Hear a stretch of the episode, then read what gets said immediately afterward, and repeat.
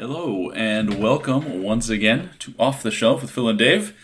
We're a little uh, a little late this week, but uh, happy to be with you. Thanks for tuning in.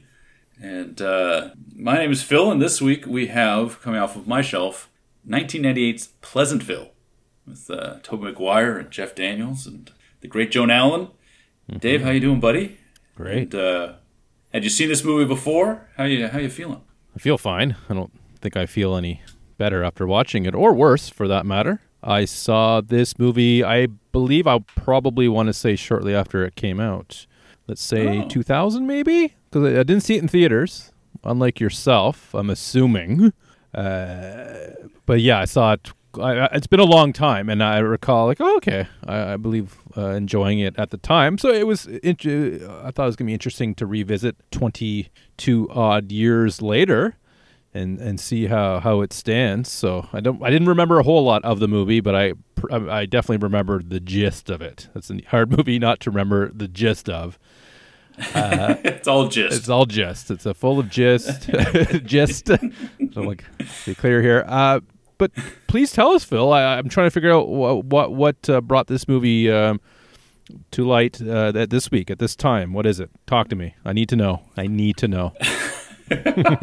Well, uh, coincidentally, this was uh, a thought around a, a Mother's Day uh, episode uh, that got delayed. So, uh, in part, you know, this was a movie that it, it came out in '98, and, and eventually, I, I remember uh, having never seen it. Actually, I did not go see it in the theater. Oh, It had the pedigree of a movie that I knew I would like. At the time, it was '98. I had seen, you know, Boogie Nights. I was a big fan of William H Macy. Uh, the the music video was one of my favorite Beatles songs across the universe, sung by Fiona Apple, and the music video was beautiful, directed by Paul Thomas Anderson. So I'd seen that on sort of rotation on on Much Music, and I had seen Joan Allen, I think, in the Ice Storm. You know, so there was just and Tobey Maguire, obviously. So there was just like a lot of again pedigree, uh, and the writer and director uh, stood out. And so I said to me, my mother, uh, uh, on my birthday, basically that this was the DVD I wanted as a gift okay. and we got to we went to a couple of the local usual spots and nobody had it and not to be deterred uh, we took a, a little road trip if you if you will uh, out to orleans uh, to the mall there to, to to get it at a music world because Yeah. it was the only place Plaster in the city that we could yeah. that we could find it Place d'Orleans yeah and so i remember just we just hung out for what felt like all day trying to track down this this single DVD that I think ended up costing like thirty six dollars or something ridiculous. Oh, Yeah. In the, in in hindsight, uh, I say ridiculous only because I only now would pay that for a four K. Maybe. you know paying that for paying that for a DVD seems ridiculous now. Four K, no questions asked. That's easy. Yeah. Um, so.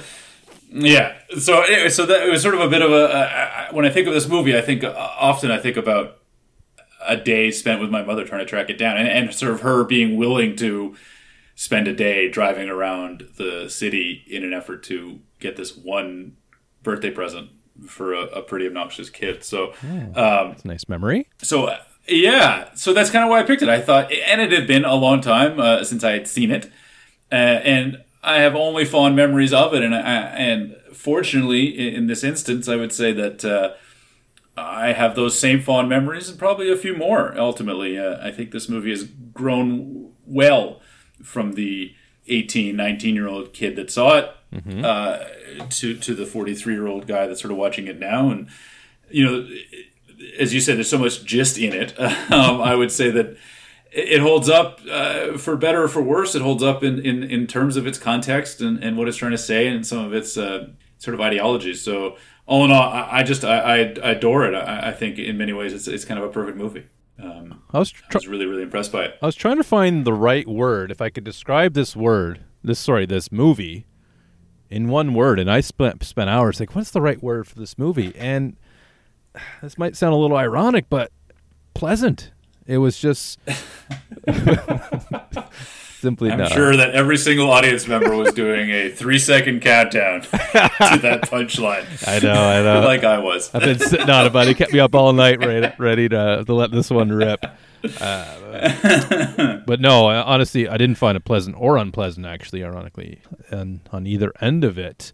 Now it's a pleasant story, Philip. It's a little kind of not so obvious Mother's Day story, but still a, a good one nonetheless. So I'm glad uh, uh, we're able to get it in there. And and you're right, we are a little bit late on getting this episode out. But what what uh, what we found in this movie is sometimes things don't go quite as planned.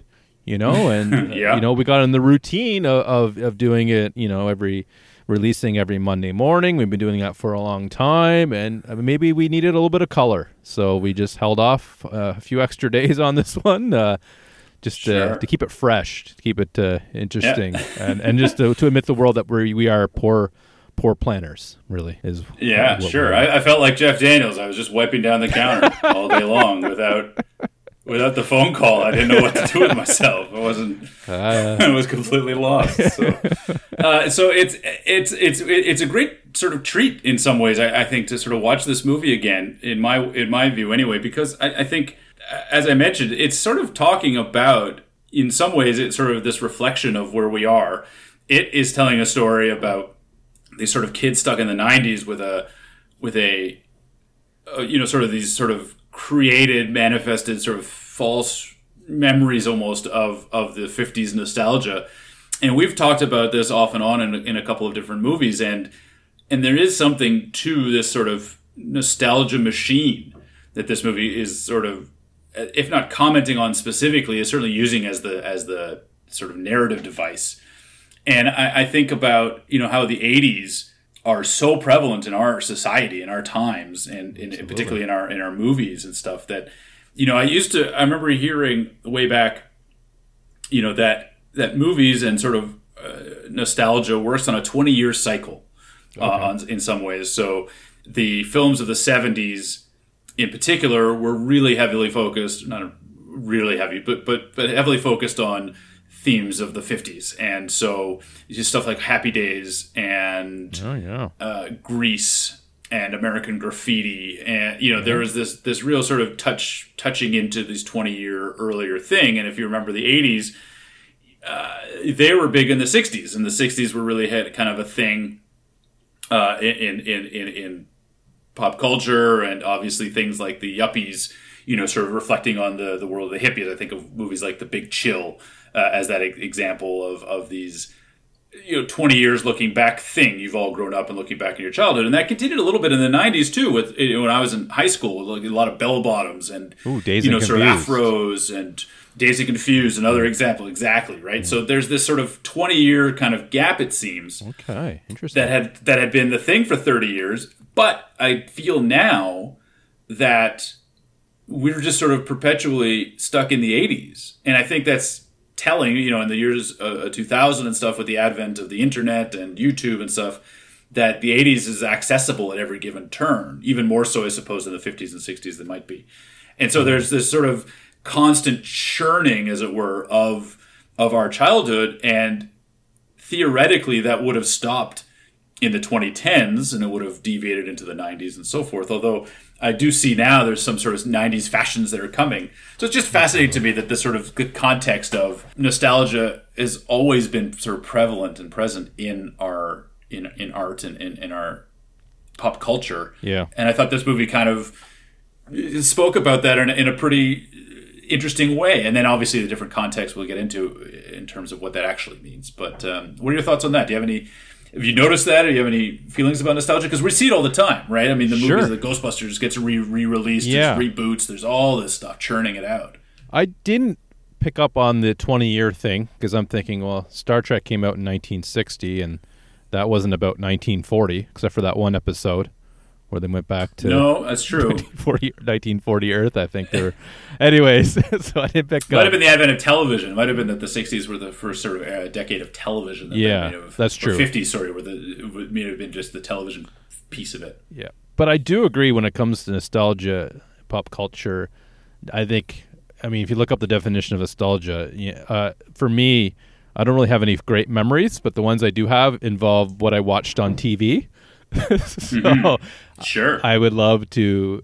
I mean, be transported into wherever Jerry lives, uh, into, into that world, and uh, you know that'd be quite interesting. So, and then as you said, everything, you know, getting remade, and it gets us all excited. Uh, we we touched on how excited we would be and how we felt about how we felt kind of about reboots and you know even though we were cautious of them because we wanted them to be good and we were concerned that they wouldn't be done well things like that uh, but it, nonetheless i mean for me it, it always gets me excited to just to think about it like oh i remember just Mm-hmm. loving that show i mean i would love that for them to make a movie and uh, you know and i could kind of re- uh, ha- you know have all those fond memories of watching the show uh, and again, it comes down Yeah. to some family moments as well. Be it might be a show that you know I, I watched with my dad or my mom or the family, uh, or that story I shared with Jericho of you know it's a fond memory of my, my friend coming over and. So Yes. I think for me, nostalgia, I, I like it. I, I'm a big fan. I think it comes into the video game world as well. Uh, some For sure. nostalgia, like uh, I bought the the Atari, barely touched it, but I just wanted it because of the memories I had with it. Because my grandma had one, you know, when I was young, and I just a fond memory of my of my grandmother uh, of, of of that Atari, and I don't even know where it is, but I didn't play much of it, and it had and it had '80s music uh, that Yep, obviously you wouldn't have with the original Atari. So just to add on top of you know nostalgia, again on top of that, you have all this awesome '80s music. So whatever it does to us, it certainly releases something in our brain that we really kind of gravitate towards, and we're uh, you know hard pressed to find somebody that doesn't enjoy nostalgia uh, on some level. Um, obviously, there's some more than others, and I've had conversations with people, and we've shared the same story a thousand times, you know, and it's just because it's it just brings us back, and it's a great story, and even though it's been repeated so many times, or you know, I love doing. I remember we used to play this game up at the cottage, me and uh, one of my friends, and we were both big baseball fans, and we would just name players from the Expos and Blue Jays of the '80s and Yeah. we'd play it every time. And well, at this point, we've named all the ones we know, but just that chance that we might name one that we missed the two Yeah. prior years trips that we took, just was enough to kind of keep us, you know, keep us at it and going. So. Uh, there's lots to be said. Not uh, nothing to be said about, about nostalgia, and it's fun. Uh, It's it's it's fun. Yeah, I think I, I think so. I think you know there is this sort of danger of of creativity being lost. You know, and this movie uh, has some of that uh, interesting, poignant things that we can talk about a little later. But I do think that that one of the challenges we're seeing with sort of Marvel or what have you is sort of by movies in particular sort of feeding off it, it, itself. You know, it's sort of like the the MacGyver reboot and the Frasier reboot and the Halloween reboot and the Batman reboot and the you know, there's just so many. Just I mean, even to your point, in terms of yeah, in terms of video games, I, I think the last couple of games I bought was the Alan Wake remake. Yeah. you know, and the the Disney games uh, uh, remake. You know, and so it, it's it pervades all pieces of, of art on some level, and, and I think um, it's nice to visit.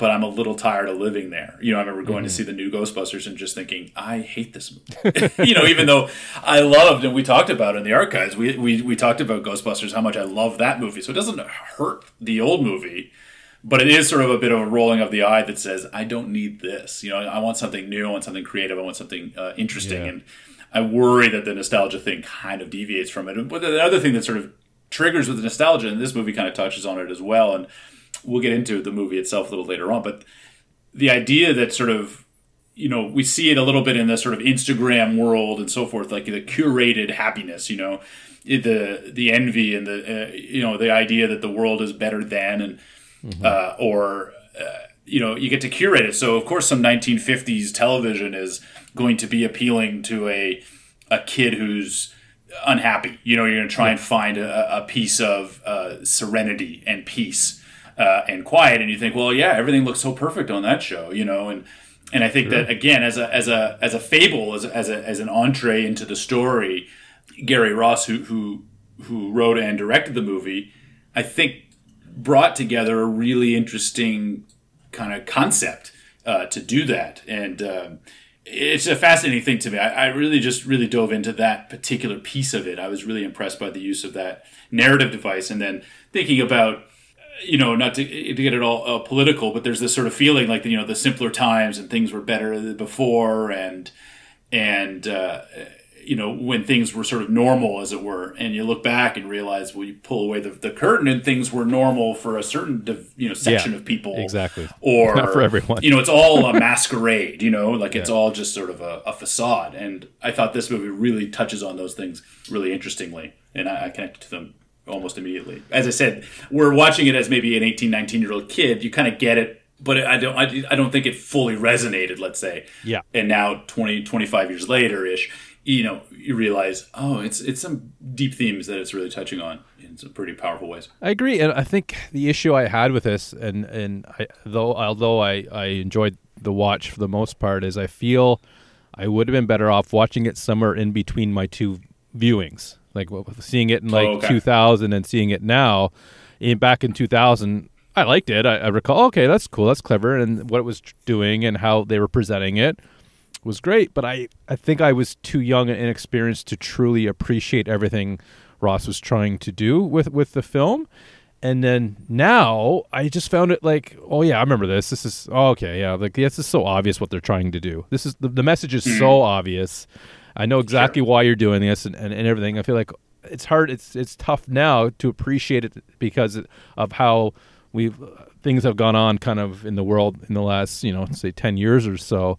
I really feel that had I watched this, you know, say ten years ago, I think that's where I really would have mm-hmm. maximized everything about this movie, not just certain like oh because I still love still love the performances and I love the cast. It was just I can't think of a better cast really that, that, Yeah. that, that no, did it's, this. It's a, yeah. yeah. So those things are constants. I just think there's little things of, of appreciation I probably would have done had I seen it maybe ten years ago, uh, two years ago, and then for some reason I never revisited it. So I mean, again, I didn't. Uh, I'm trying to think of why I didn't revisit it, or I just never came across it. It's one of those movies that you might find on TV somewhere, and I can see it being a movie that you would. Oh, Pleasantville's on. Okay, let's just watch this.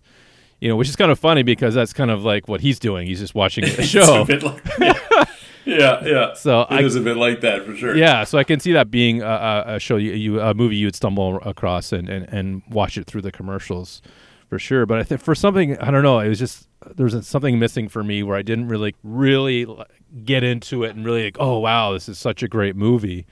Though it was doing so, and I can't think of any real flaws to say why I didn't like love the movie. I, I can't think of any Yeah. like serious irk- irkiness uh, in the movie. Something's like okay, you know, hmm, but all in all, I think no, it's it's uh, it's flowing well. It's it, I like what they did with this. I like what they did that. Um, um, I like I like this line. I like how they approach this.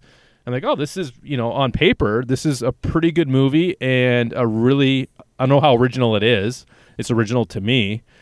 I don't know if someone's tried this sort of idea before, but I think it's quite clever. And it's like, oh wow, that's that's very interesting. That's a that's a, a, a great way to share this idea, right? And it's a Yeah. great kind of uh, platform or a great kind of world to kind of do it in. This is what I'm going to do. I'm going to put them into a 50s show. It's black and white, of course, because it's the 50s. Oh, I can do this. Oh, I can do that. I'm like, that's genius. So yeah, but he's Ross has a lot to work with Yeah. in, in that regards. Um, almost too much where you know it's like, well, they could have done this. They could have. Well, we could talk all day what they could have done. I can't say anything I missed. Like I wish they had done this. There's nothing that really pops to mind. So all in all, I think the execution's there, and it was it was a good movie. I just I feel like I didn't get everything out of it uh, this time because of uh, watching it so late. You know, but I digress. Well, I think ultimately we differ in that way. In that, I mean, I, I think you're right. I think that ultimately the, the the messages are pretty clear, right? I don't think there's a lot of subtext uh, in general. I think it's it's pretty uh, clear what it's trying to say and talk about. But I, I think I'm just so enraptured by the performances and the, the look and the aesthetic and the sort of the way that it unfolds that the some of the more pre- predictable nature of it um, is sort of forgiven or in some ways kind of ignored. I, I think that you know the allegories that it's trying to put together are certainly not you know super complicated. You know, I think ultimately to your point, I, I think it's it's pretty clear, heavy heavy handed. I don't know, but definitely clear Yeah. uh, what it's trying to do and messaging around it. But I, again, I, I'm so enveloped by the the tone and, and the performances and the and the story that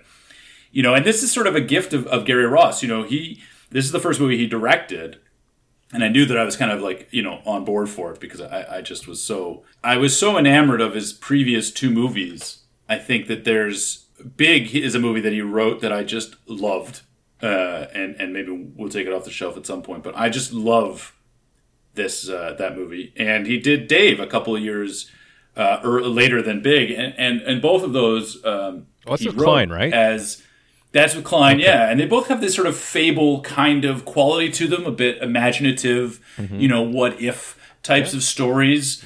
Um, and I think he's got a, a, a way about him and a touch in, in his writing and in his in his um, storytelling that I just connect to. You know, he followed this up uh, a few years later with a movie called Seabiscuit, and I liked it, Okay. but it didn't really. And it had, you know, it had uh, Tobey. Tobey Maguire again, and um, I think Diane Lane was in it, and I liked it okay, right? But it, it felt like it was losing some of the great, again, fable type of qualities that, that, that the, the, these first sort of three movies I think of, which is Big and Dave and Pleasantville, all kind of have together, which is. Uh, a, a, a, again, a real light touch. I, I, I find his writing in those three to be really fantastic, and so this feels like a real natural evolution for that. And I was just impressed by every the construction of this movie. I thought was really excellent. I just mm-hmm. thought again narratively and the tone and and the the way it was presented, what I, I just thought was brilliant. And that to his credit, because I, I don't know that he's really been able to connect that same way afterwards. But if your three movies you know have the if, if three of your movie credentials have those three credits then then i'm, I'm with you you know I'll, i'm willing to, to watch anything you got Yeah, I think maybe you run the risk, like you said, like, well, I didn't really like Seabiscuit because you you this is what you're expecting from him at this point. You want that yeah that fable-esque sense to it, and he decides, well, I want to do something new. Just like uh, Dennis Franz all of a sudden wants to be a lawyer instead of a cop. Well, sorry, you can't you can't do that. sorry buddy you're you're a cop, all right. Uh, maybe you don't have to wear the uniform. You're detec- you're a detective now, but you're still Sure. you know part of the NYPD uh, police force. But uh, so yeah, you're gonna run that that risk. But I mean, I haven't seen, and forgive me, Philip. I know we have a movie podcast here. Um, and I haven't you're seen gonna drop another one of these I haven't Another one of seen- these bombshells on me I haven't seen Dave, Big, or Seabiscuit. oh my god I'm not a Tobey guy. That doesn't help, but that's not an excuse because I am. I mean, Tom Hanks isn't big, Well, right? yeah i was gonna say Tobey's not in big Yeah. and he's not in dave So I don't have a, a whole lot of excuses. So I'm not even going to try to talk myself um, out of this one. I mean, '98 though, Phil, you must admit that's a tough year to be a, a standout movie. You got obviously you got your Armageddon, which kind of takes the cake, and Yeah. uh, I think Truman Show I, Yeah. did come out the same year, and you can kind of Yeah. put them in the uh, in the same world, sort of. Uh, as as original as Pleasantville is, kind of what it's trying to do. Uh, you know, Truman Show is trying to do some things as well, and Sure. I mean, they, de- they definitely touch on things like, you know, free will and, and, and how much Yeah. choice you really have and, and uh, what's sort of prescribed in, in, a, in a, yeah. like, what's the what's world outside that of where, where you are? Like, there's like Yeah. so there's there's walls at the end of the street or you know imaginary walls or what have you. So yeah, there, there's definitely some Yeah. comparisons to be made, and I did like Truman Show, and that's probably gonna come off her shelf as well because it's been a long, probably almost as long as I've seen Pleasantville. I think I feel Okay. maybe not quite as long. I think maybe Truman Show one time after that. So Yeah, I think that's interesting that you put it together, and I think that that kind of leads in some ways directly into the, the movies of '99, which I think that you know there's a couple of these in '98. This sort of where do I belong, and and what is- uh, what's the future, and wh- where do I fit into it, and in some cases reckoning with the past, and and and '99. There's so many of those movies are about that kind of identity, and, and not just from a, a male perspective, but just identity in general, and obviously the Y2K thing. What's the future hold, and, and where are we headed, and and this sort of wanting to maybe cradle ourselves in the past in some level. So I, I think that, that those two years, you know, 98 and 99 gets all the credit for being, you know, the sort of unbelievable year in film. And I certainly subscribe to that. But uh, I think there's a, a quiet underpinning of 98 that I think leads uh, kind of directly right, right to it. And I, I think it's an interesting point you bring up. nothing quiet about Bruce Willis trying to save the world, buddy. Right. Remember that. Uh, Uh, yeah. um, but yeah, so it's uh, and, and it is hard to believe when I'm watching this movie and like, wow, this is from '98. This this is, I mean, it's fun. Oh, I watched the 4K version of this, of this half black Yeah. and white, uh, you know, movie, and I thought it's really in that regard when it comes to uh, cinematography and just how it's you know what we're visually seeing with our eyes. Like, oh yeah, this you could watch this.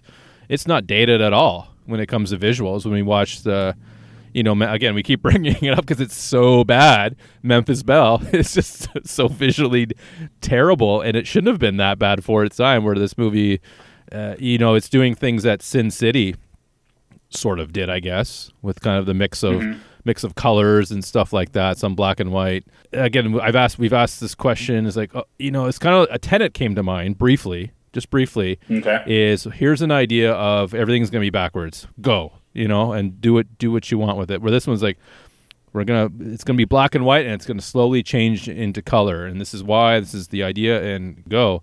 So it's Yeah. it's kind of fun. I think this is more definitely less confusing than doing you know going from black and white to color. It's pretty straightforward, and the engine for this movie, you know, it's pretty clear what it's trying to do, and it's it's well oiled. It's it's good to go. Where Tenet is just you know convoluted. It's you know confusing and. You know what I mean? It kind of takes away from the enjoyment of the movie to a certain extent, and you're really depending on some action and some other cool things. Where you don't have to worry about this movie. This is again very clear uh, w- you know how how we get there isn't a big deal. You know, like how we get into 1950 uh, is fine, and then what we do with it is that's where the fun begins, and that's where the, that's what the movie focuses on clearly. Uh, you know how we get there. What are your thoughts around since we're talking about it? Is is the how? You know, we talk about fantasy, and you know you have to open your mind up. You know, you're Back to the Futures and all that sort of thing. How do you how did you feel uh, about how they get to 1950? or like inside the You show. know, Sorry, it does have to be like the year. but- Sure. I think ultimately, you know, if we got Mr. Roper one one week, we may as well have Mr. Furley the Oh, next. That's true. Yeah, good point. Good point. Uh, you know, this movie's uh, all about Don Knotts. This movie is all revolves around Yeah. Don Knotts. Yeah, he's really the linchpin of the whole thing. You know, ultimately, I I think you know there's an element of the movie that is again, it's sort of this it's this sort of fable. You know, I keep kind of going back to that term. You know, it's it's not meant to be reality. It's not meant to be so precise as it were. You know, and so the fun, let's say, of the you know the story kind of getting rolling in that in that way and we may as well just sort of get into the movie itself so i mean i think one of the things that i find kind of fascinating is there's this you know you can tell in the opening shots you know the first is it sets up Tobey Maguire as bud or, or Yeah. david as being this kind of shy off out of sync kind of kid who's obsessed in some ways with this sort of 50s television show Yeah, clearly. has it all memorized. So this sort of fandom uh, uh, that is, it's a little sad. He's you know, and, and, and they're playing with the camera to have him sort of quietly, meekly have a- an imaginary conversation with this girl he finds attractive, and so they set him up in, in some ways that it, it's a bit kind of kitschy maybe in its presentation, but I think it tells you the story, right? This is Yeah. the character, Yeah, and lays it out pretty good. you know, there's yeah, and then there's this, there's this really interesting shot, really near the beginning after the the tele- telephone stuff, and you know, because I found that this movie sets itself up very very quickly. Right, it has the Pleasantville stuff early on, Yep. and uh, from the original show, and it's got, you know, it sets up Reese as sort of a, maybe a bit promiscuous, or certainly not all that interested in school, and and David is a sort of television obsessed uh, kid who's who's acknowledges, at least in his mind or his eyes, that his mother, you know, the, we get the viewpoint of, of, of him looking at his mom and while she's trying to make a plan. But you can tell, okay, so you're a product of a broken home on some level. No wonder you might be gravitating towards this sort of perfect,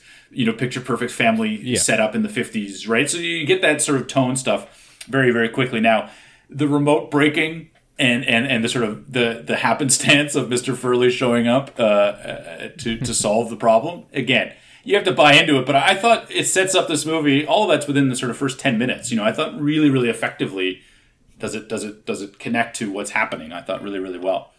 I remember the marketing for that year for Zenith, uh, the commercial. Zenith, the TV that can't turn on normally. You need the remote over and over again. Was there a year that that happened? I know they're harder to find, and you have to kind of like go behind the TV because they're all flat screens now. But I'm pretty sure Yes. there's still buttons on there. You just have to kind of look for it. I just thought that was. Uh, Yeah. I just noticed it was a Zenith, so I don't want to give them any bad, Sure. uh, uh, you know, publicity. press. Bad press. but I, I will say I will say that I owned a TV uh, that I don't know if it was a Zenith, but let's for the Oh, sake of purposes let's say have yes. uh, that the power button broke uh, on the on the actual machine. So Yeah, well, it wasn't so much story. that it, it, it- yeah. So it wasn't a, a product. Uh, it wasn't a manufacturer's defect, but rather it was a broken button. So in that instance, that one television we absolutely needed Yeah. uh, uh, a remote, and when we couldn't find it, we just put a towel, just put a towel over uh, over it in an effort to uh, Good. make sure that we could uh, turn off the light. yeah, that's how sad that was. That is that's. But I think it's interesting. I liked Furley. I like that scene. I like that he's sort of the idea that he's trying to. It sets it up that he's trying to find this kid, and and, and this kid finds some purpose even in knowing this stuff. You know, he's kind of rewarded for the for Yeah. the first time. It seems with his sort of obsession. I mean, a thousand bucks would have been enough, but that, this works too. Yeah, I mean, I think it, it goes to show, like you know, again, you're looking at, at through the prism of television. You're thinking that's where I want to be. You know, here is uncomfortable, is unhappy. Uh, back there in that you know world is where I, I belong or where I want to be, and I think uh, it's a great, simple way to get them involved, and I I was really impressed by it. And again, hooked, you know, hooked immediately. I was really, really impressed by it. But what's interesting, I meant to say earlier, is there's this shot as Furley is is going. Keep calling Furley. The TV repairman is going down the street. There is no cars in the parking in the driveways of any of the houses Okay. and there's there's there's something about in my mind anyway kind of thinking is this telling that all the parents are out you know and all Mm-hmm. the kids are watching tv indoors you know there's no kids playing there's no deep, you know riding bikes there's no it might be me kind of maybe You're always living in digging. quarantine for two years I love it. You're always digging. I love it. Uh, you know, this sort of COVID thing, you know, kept us all indoors. And anyway, so it was just an image that I, that I had popped in my brain that I thought, you know, I wonder if that's what sort of the message of that scene is or what it's trying to tell you. But that's how I interpreted it was that everybody, all the kids, because that's ultimately what's happening with Tobey's character, right? Is the mom's going away for the Yeah. weekend to be with her boyfriend. And the kids are just locked indoors, you know, watching TV, and oh, oh, and you know, certainly in many ways, that's how I grew up, you know, in the '80s Yeah, and whatever. There's a lot of uh, just hang out at home and watch the TV and stuff. So Yeah. I think there's something to that. I think I would like to see a movie that is, you know, 1998 and takes them into the TV, you know, 20, 30 years into the future and call it Unpleasantville because that's what Sure. that's what they would get. that's right. yeah, this world of I uh, also wanted to mention just briefly because in the stuff that it sets up again, it, I just love the way this is set up so so beautifully. Uh, in the scenes where they're in school, you know, after the bell rings, they go inside. This is before they get sucked, obviously, into the television. But there's every teacher. He's in that class, and they're all just Oh, yeah. telling you how miserable life is. Yeah. Right? They're talking about there'll be, uh, you know, the, the ozone layer is uh, eroding. And all the good jobs will be gone by the time you graduate, and there's no point. Like life is hopeless; it's all useless, and it's a waste. get good And- grades. Yeah, and no wonder, you know, again, people are looking for uh, some sort of escape hatch, right? When everything you're being told is is doom and gloom and misery, then yeah, the bright smiles and the perkiness of uh, you know, honey, I'm home uh, is obviously an easy yeah. res- uh, respite, you know, from from the from the day of the world. So again, you understand it sets up very quickly why Tobey Maguire might be obsessed with this kind of show, you know. For sure. I think they pretty much nailed climate change. I think, oh, and, and when you're 30 years old, the, the temperature will, would have rise two and a half degrees. World, you know. Yes. Huh, that sounds. I don't know if it's right. I didn't, I didn't fact check it, but it sounds right. It sounds pretty good. So, uh, whoever they reached out uh, for the science of this movie, they did a really good job. I got the right people because I think they uh, they got the numbers right. But you're right. They, they do a. It's quick. It's to the point. Uh, they set her up. Uh, I mean, they're twins. They set her up, and it's very, it's classic, really. He's the. This has been done before because it works.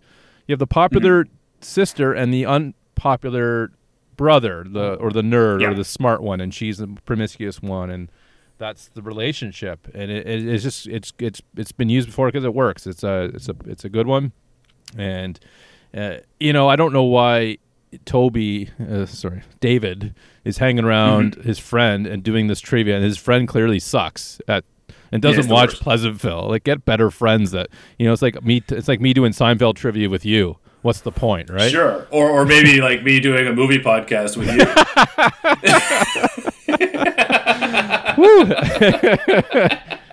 Let's take up for that one. That's fair. It's fair. Here we are. You know, and we all Here we are. we all have our reasons. yeah, here we are. We all have our reasons. I guess you know you can't be too choosy with your friends if you you are, Friendship knows no bounds. Yeah, yeah. If, your passion is Pleasantville, you take any friend you can get because the show didn't look that interesting. It looked pretty boring. No, it's- is it a comedy? Like you know, it's like it's just a life. It's just the way, you know, it's a comfort. Well, it's it's your Leave It to Beavers. If you ever watched any old like Leave It to Beavers or Father Knows Best or the Donna Reed Show or any of those, there's not a lot of. I mean, the things that I find as a person that's seen uh, uh, a few of those types of shows, this one it delivers on what that is, right? That there is Oh, no yeah. real conflict. There isn't any real eh, Wally and the Beav, you know, get mad at each other, and someone, you know, trips over a cat and you know everyone sort of solves the, the their problems in a day. You know, if, if you haven't seen the cat tripping episode, Mm-hmm. no, you're really I, missing I'll have out. to check it out. Spoiler, spoiler alert! I don't want to I don't want to get too deep, but okay. but check it out. It's a real episode. Okay.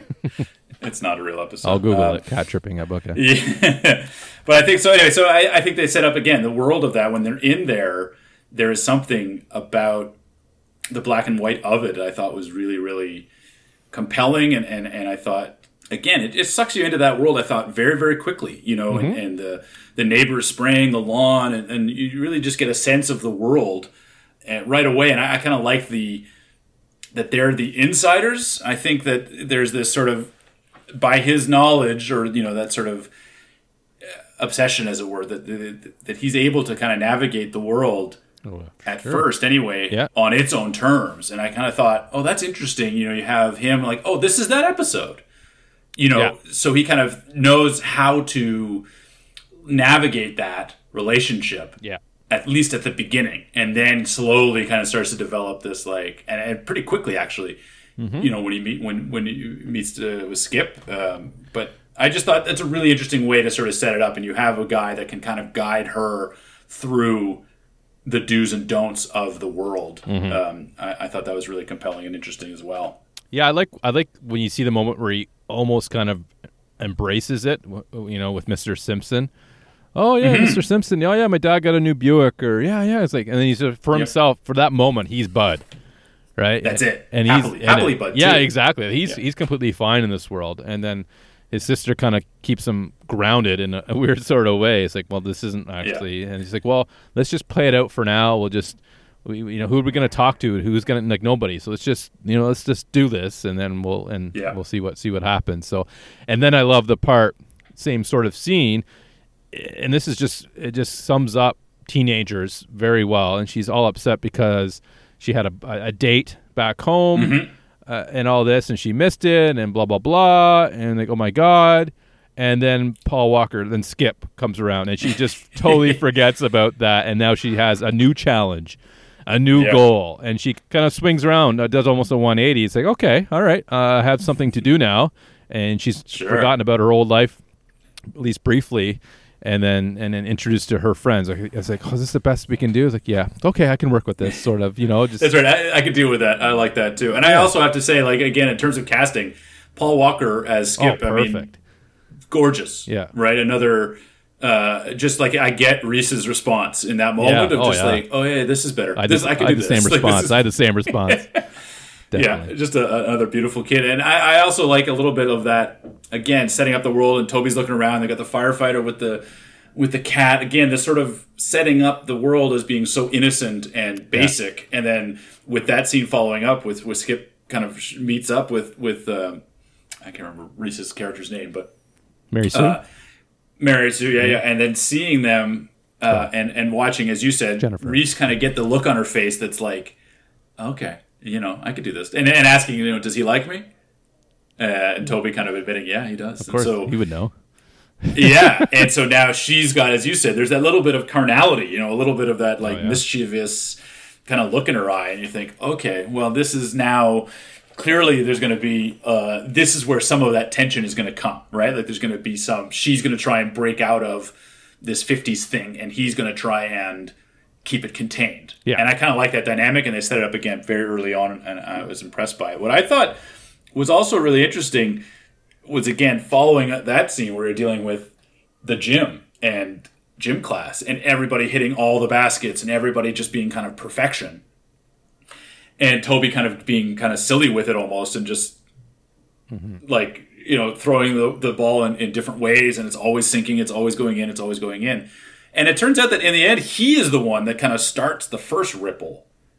Yeah, uh, yeah. Which I thought was kind of fascinating because he's so Yeah. at the first scene, he's so rigid about like, no, Mary Sue, we've got to do it this yeah, way. stick to the script, sort of. stick to the script. And and in an effort to stick to the script, he sort of tells Skip like, don't, you know, maybe don't ask her out. and right away, instantaneously, the ball, you know, Skip is now dis, dis, dislocated. Like he's almost got a different pathway. Yeah, And I thought that's really interesting, and I thought conveyed by using the sort of sports basketball always goes in and everything's really perfect, and they kind of call it back later on where it's like you can't win them all. Like we do, we do win them all. Like that's.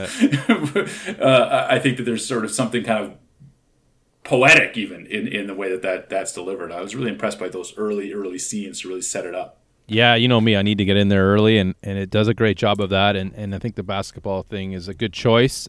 Uh, and it's uh, what I think is is extra, you know, sort of compelling again is is the fact that it is Tobey that sort of does break the break the break the rift, and he tries to get it back, and, and I, I don't know that it's like irrevocable, but I think it's interesting that he is he's the cause at least of that first little break, and then when he as a result of that he runs late. You know, for For work, to yeah. meet up with his job at, at, at, at work, and this is where, you know, if, if there's like a, a a stealth performance in this movie that I I, I didn't Mm-hmm. remember, um, maybe uh, you know it's like William H Macy I know is, is going to kill it. Yes, and Joan right, Allen yeah. I know is going to kill it. Tobey and Reese at the time of '98, like I was like these guys know what's up. I love Tobey and the Ice Storm. Um, so like I just knew like the the big hitters, let's say, were going to deliver. But Yeah. Jeff Daniels is an actor. I think prior to this, I probably only ever really knew Dumb and Dumber. And there's some and- sort of that. He plays a little bit of that in this, but Oh, for sure. He's got that sort of goofiness almost, right? Yeah. But there's something to his performance in this movie that I thought really solidified him as a real actor to me. And I love Dumb and Dumber. But in watching this, he's and and, and and in truth, looking back at the movie, having not really given it a ton of thought beyond my memory of it, like, you know, sort of like, oh, I remember this, this, and this. I just didn't remember him being so good. But uh, I'm I found him again that sort of stealth performance in this one as the guy that I just loved his performance, and right away I just thought there's a pathos to him. There's a sort of an innocence, a naivete, a naivete uh, in his performances that uh, that I just found completely engaging. And uh, this right away, I thought, oh, you're you're quietly stealing this movie every scene you're in. Yeah. In some ways, that's how I interpret it anyway. I love Jeff Daniels, and this, yeah, this is a reminder. And I kind of forgot he was in it. Really remember the major players in this, but soon as it, as Mm-hmm. each of them popped up, it's like, oh yeah, okay, Paul Walker, oh okay, well Macy, yeah. Uh, it all kind of came back to me, and you're right. I mean, Macy, I know this is perfect for him. This is right up his alley. Yeah. He's he's gonna Right up, yeah. yeah. Uh, Daniels, there's something about his character, and he's under. He's how it's just. I think he's, it's definitely an underrated performance, uh, but it's um, and I think uh, read up uh, if you read some reviews and what people say about this movie. Eighty percent of the time is like Jeff Daniels, Jeff Daniels, Jeff Yeah. Daniels, and I've I've loved him in everything. I he's just awesome, and I love this character as well. So not only does he play it well, I just like the type of character he's playing in general. And uh, right up from the first scene he was in to the last scene, and, and he's not in it like a lot, a lot, but he's in a very a few very key key scenes uh, that really, you know, hit the mark. And yeah, I can't say enough about uh, about uh, JD as I call him. Uh, yeah, yeah, good old JD. and, uh, Yeah, he's he's he's great. yeah, just from And the I- I- beginning, like just from the scene that you were kind of alluding to about, I didn't know what to do. Like you, you you normally do this, and I'm so I'm just wiping the counter down until the end, and that really sets up the movie as, as well, of course, and it has some fun with that in the first few scenes, which I like. Uh, up to him coming in and to his house to let him know that hey, I did something different. Just wanted you to know, and then he and he kind of kind of locks eyes with uh, with Allen. Yeah, for sure. I, I thought, eh, you know, the idea that he's just sort of, again, standing there when we meet him, rubbing the counter, not knowing what to do whatsoever, and how it's worn down so much. He's just been doing it the whole time. That I just thought, again, a great introduction to not only the character, as you said, um, but also the, again, the the mode of the movie, right? Which is that everything is prescribed and everything is is one way and everything is is specific. And if one thing doesn't happen, then the next thing can't happen and ripples down and from there. And I think that that one scene again without making a meal out of it, tells you that, shows that to you. Mm-hmm. And again, these are all the sort of breadcrumbs to what the the narrative of the movie is going to be. And you see opportunities come and go throughout, and and and even you know, I think even Bud kind of alludes to the fact, like, you know, if I'm not here, like, you can do those things without me. And that opens up something a little bit in his mind. Again, You yeah. don't see it yet, right? But there's this like, oh shit, you know, there is something, you know, there is a world out there, you know, that that that I thought was kind of interesting. And then we kind of get, you know, we get to see Reese really make a go of it. uh, when it comes to sort of this sort of sexual aggression and lovers lane and, and, and this kind of stuff and, and again your first sort of if if if if tobey kind of broke the script at the beginning um, she really tears off that that band-aid as it were Yeah. uh, and really makes it go. And I, I liked again walker's sort of performance as the sort of stiff 50s guy uh, no pun intended um, uh, unsure of what the heck is happening right? Not only is a woman being forward and being like aggressive and being um, what do you call it? Uh, assertive it also leads to feelings and physicality that, that he's not familiar with and certainly not in 1950s television show. So again sets up a tone that um, I really liked. And, and I like the sort of everybody around the, the way the sort of dolly you know behind the cars sort of reveals everyone kind of looking over like what is happening? You know because everyone's kind of confused by it but it does open up. And that's kind of one of those things that I just love this movie does ever so gently throughout is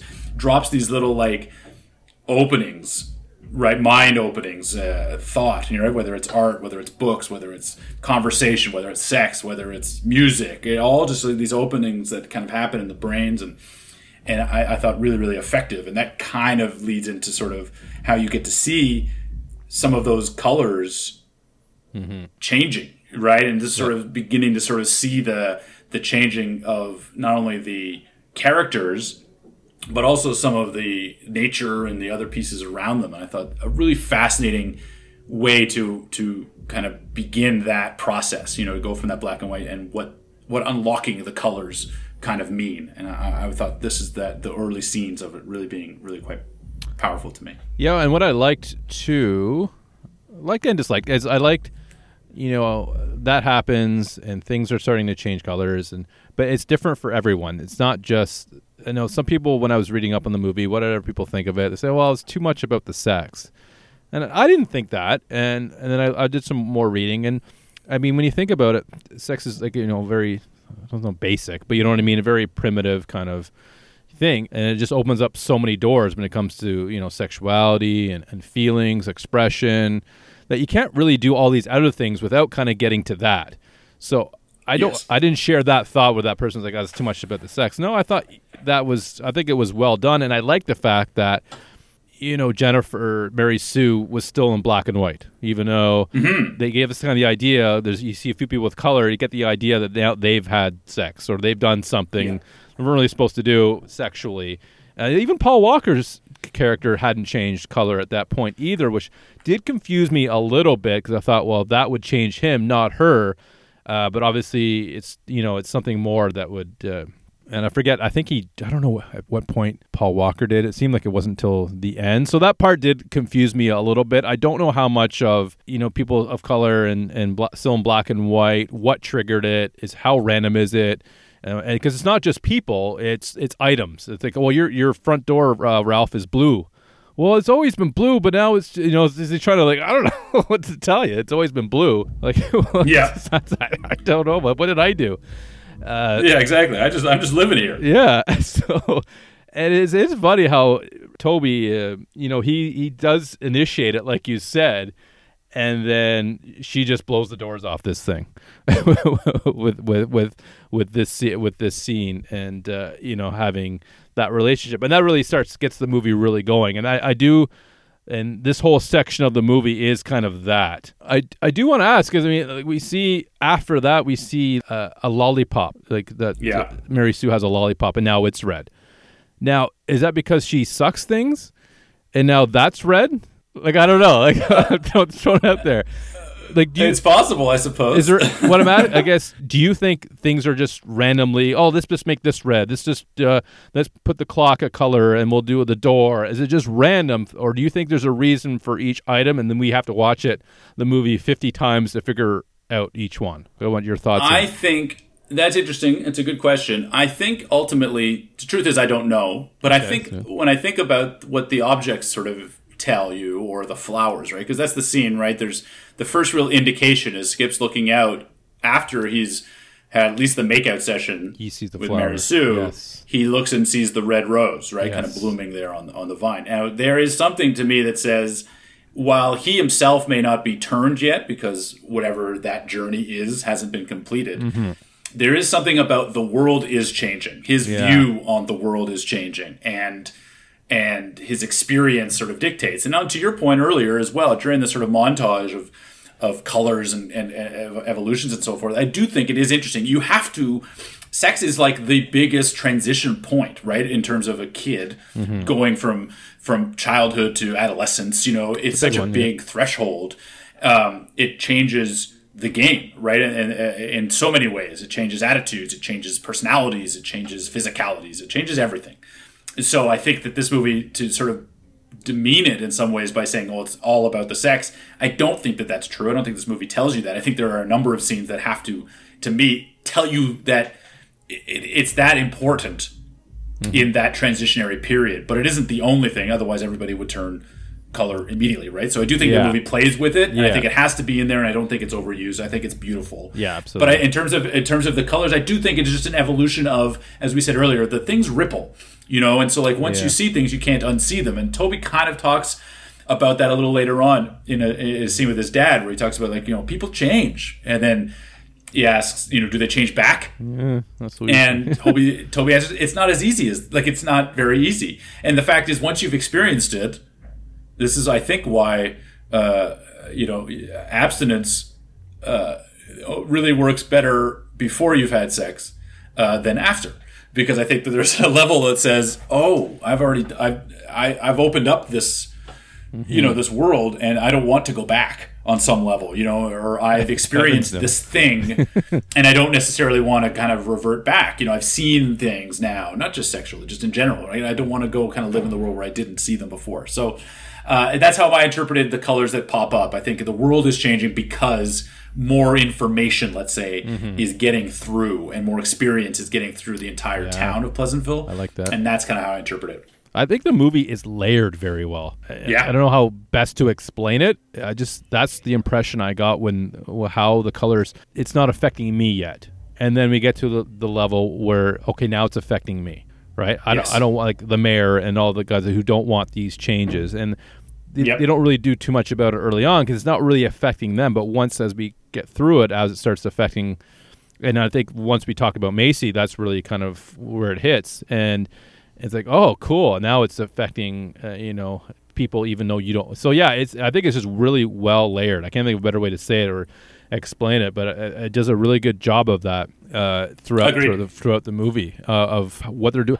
Now, there's a few things I don't quite like with. I think it was too heavy-handed in my opinion, but in general, you know, like 95% of it, I just think they did a really good job with uh, the choices they're making to kind of display. Even though I'm not sure that it, they're random or not, but how you just explained it, it makes sense that that you know that it's just uh, people are get, getting more information and and their views are slowly changing though that person hasn't hasn't completed their journey like you said and that's why they haven't changed but there are you know parts of the world are changing so it's interesting how they then they mix that up which is really good Yeah, I mean, I think about it just in terms of as I'm working this out in my in my head. I do kind of remember during that sort of montagey scenes where you know you see the display for the king bed, right, Eh, or, or something. I think there is a, a you know, and that itself is, I believe, and still in black and white, right? It's just that the idea of a king bed now is in the world. You know that this this that the, that that parents or adults or whomever will share a bed together, you know, as opposed to the sort of 50s thing where you couldn't show two people in bed at the same time and always had to have one foot on the ground if they were. You know, it's strange sort of you know, rules to sort of not ever indicate that there is any sexual experiences happening. So I think hmm. you get to see that the king bed is now entering their world even if it isn't in full blown color and things like that. So again, I think you're right in terms of how it's layering these things, and you see things like the basketball team now is crumbling because now there's distractions you know now there's there's priorities have changed and the mm-hmm. world is you know there's now books to read or women to, to kiss or you know whatever the case you right there's all these different kind of experiences that are getting in not in the way but expanding the brain so it's like all they did before was play basketball and now there's alternatives and everyone wants to get up to lovers lake and things like that so i, I think all of those things help again ground the the the, the pleasantville the fake Pleasantville mm-hmm. gets more and more grounded as these things kind of happen. I, again, I think you're right in terms of how it's layered. I think it's excellent, and I think ultimately it's sort of proof later in the next, even the next scene where you know Jeff Bridges when Tobey shows up and and and and, and Jeff Bridges just is broken. Jeff He's Bridges? just like, what's the uh, sorry, Jeff Daniels, not Jeff Bridges. He is broken. um, I'm broken. Uh, Jeff Daniels is sort of slumped over, you know, in, in this sort of real existential crisis of, you know, it's all the same. Yeah. What does it matter? You know, all, all I want to do is paint, and and all I do is this. Why? I, I who said I had to, or like, what's the and I, I, think again for a, a, movie that is struggling or not struggling, it, it, it's trying to define some of that existential thought. Uh, I think that that's a great scene of showing the limitations of a single duty, you know, and and and Tobey doesn't have a good answer for him, right? He just says, "Well, sometimes you do things you don't want to do." You know you don't you work a place where you don't want to work and i think we can all take a page out of mm-hmm. well why? Why do we have to do that you know? And, and, and for a lot of reasons don't get me wrong there's there's there's certainly financial but i think that tobey doesn't have a good answer for for jeff daniels' question which is why if all i do and all i think about is art and all i want to do is paint why am i just slinging burgers every day of my life? Yeah. and i think that's a powerful scene. Again this jeff daniels just really steals it, and I think this is beautifully executed, certainly beautifully performed mm-hmm. uh, scene that really answers or asks those kind of questions, like why? What is the point of doing this shitty job? People need their burgers. people need their burgers. Yeah, but there might be people that could find happiness and passion in doing that job. I like to serve people, or I like to interact, or I'm, uh, you know, love meat. Whereas. I love meat, you know, but he doesn't seem to possess any of that, right? This is just sort of where he's been written and how he'll how he'll stay. And I think, you know, and there's something about, and I, I thought about this. I thought about uh, Almost Famous actually when watching these this movie at various points. And one of the things that sticks out to me in this movie, as, as well as as Almost Famous, obviously, which is art is so powerful and so meaningful mm-hmm. and so directly responsible for so many emotions and feelings and, and yeah. lived experiences and so forth that and this movie i think tells that story so well and and in particular with jeff daniels where the awakening is art right? And, and whether it's books later uh, uh coming to life you know in terms of you know they're blank before and now they're written whether it's music songs like rave on which is just about like rebellion and and it's not just like quiet right? It's rock and roll. It's bebop it's you know, uh, is from jazz, you know, introducing this sort of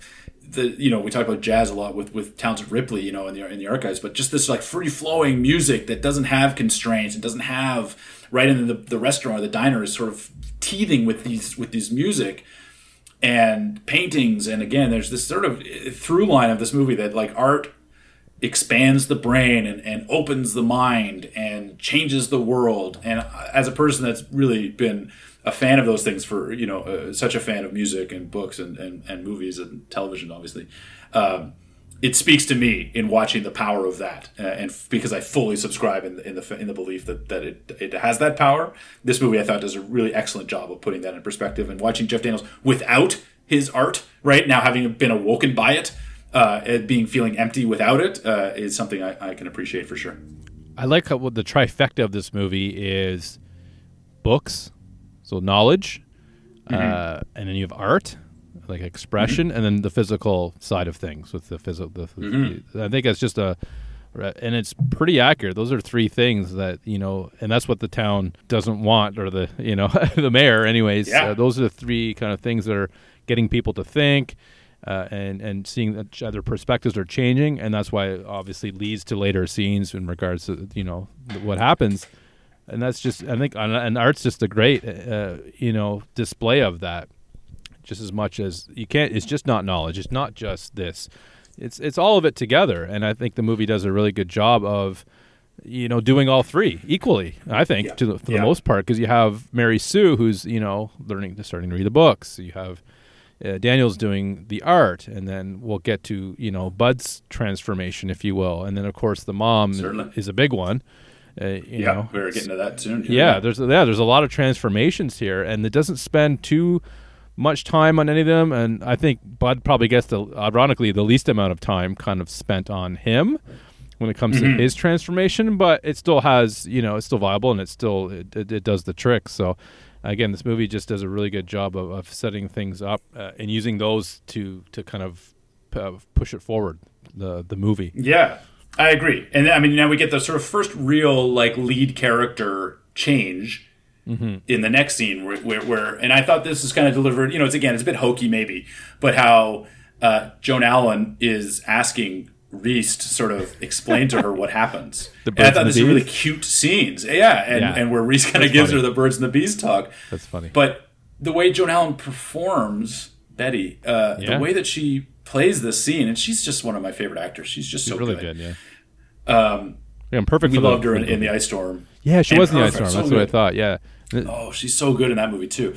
But in this one, where she's asking the questions and where Reese kind of just like sloughs it off, and she just comes back with such earnestness of no, I want to know. Like you have to tell me. Like I, I, I can't. Yeah, I'm curious. Again, I've been repressed for too long. You know, I need to know. I need to know. Yeah. And Reese sort of is saying, frankly, that that you can masturbate Yeah. is such a a, a foreign world, right, to this woman in her forties. You know, or and Oh yeah.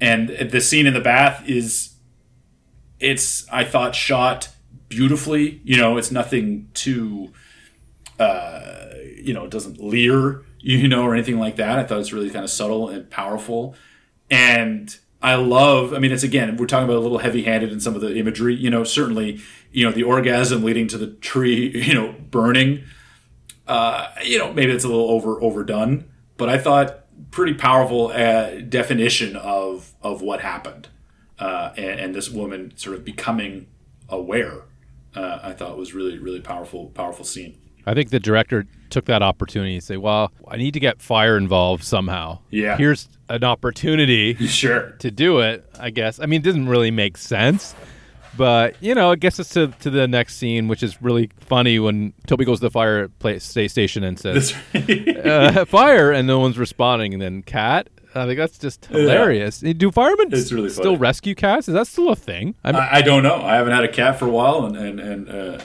I, I don't Because I, I know, I just know that from like history. I know that was a thing. Uh, that wasn't like this is Sure. not new to me. I see, you know, like oh yeah, that's what they used to do. Uh, is it, it but here's the question is it history history or is it television history that's a because good I only question. ever associated that with television because that's just the world you grew up in, right? So our hmm. perception of of what was real, I think, in my experience anyway, is stuff in the fifties, Yeah. or stuff on television. it's like whatever I watch in a movie is it tells me what I you know. Yeah. So I think that that's I, I don't know the answer. I just mean I think that that's sort of maybe part of where that sort of perception of television is. You sort of believe it because it's it's there. Yeah. And I agree. I, I love that scene. I think it's it's a it's a bit of a joke kind of scene, but I thought really really uh, effective and really Yeah. funny. Yeah, and a- watching Tobey take control and be you know be a firefighter and get his sort of Yeah. pendant. yeah, Um, earned it. but what I think is interesting, we talked about a little earlier, is the sort of the knowledge piece and like the books and stuff like that. Because now the library becomes like the hotspot, right? Yeah. It's, it's it's a lovers lane as well. But that lineup, you know, of people going into the library and Yeah. Reese kind of admitting that she didn't know what she she hadn't read it, and so she's like, what did what you know, the book's kind of becoming alive a little bit. Uh, I thought was really again really interesting use of that. That sort of knowledge is liberating. You know, with Yeah. with with knowledge and with reading, you know, you expand your your brain, your vocabulary, your experiences. You know, wanting to know about Huckleberry Finn and, and later Chatterley's lover, and you know these kinds of things. It's like, well, this is experience. You know, you Yeah. may not have been able to see, see sail on the sea, but you can tell the story. You know what I mean? It's not. You know, I don't have to be stranded on an island with my family to know what Swiss Family Robinson means. You know.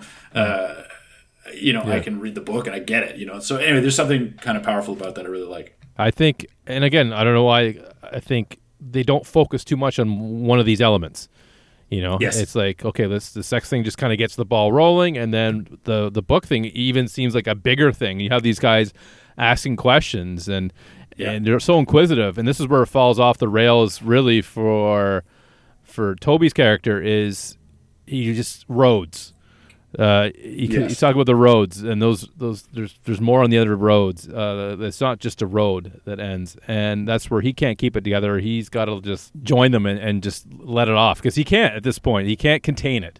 This world that Yeah. he tried to contain at the beginning, he's he's completely given up at this point. The whole road scene where he's in the the restaurant and Reese can't handle the crowd, so they have a question for you.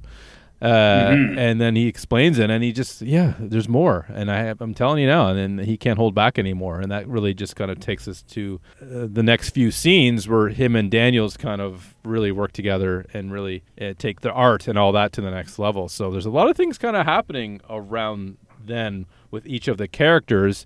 Uh, as we see, we've we've had the mom one th- one scene about the mom since we kind of talked about her change, her transformation, if you will, is the makeup part. Now, Yes. logistically stupid, but very symbolic. Yeah, like it's a good. Like it's not bad. I would say it's bad. It's just logistically, you're not going to find the right shade, and you don't have.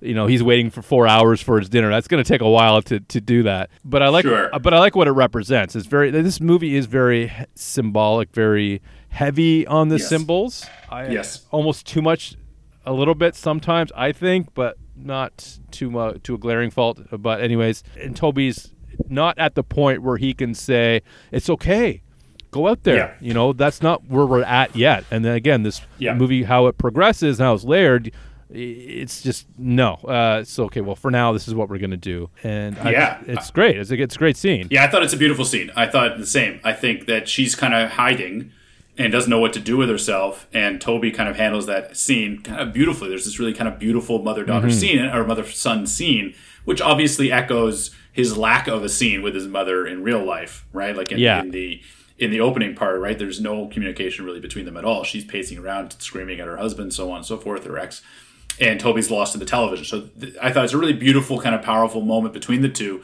I do I think I don't know about logistically stupid, but definitely there is this sort of I want to I want to hide, right? And I mm-hmm. think that gives her an arc a little bit later too, where, where where maybe she changes her mind. But there is this sort of mm-hmm. I can't go out there like that. He can't see me like this. Mm-hmm.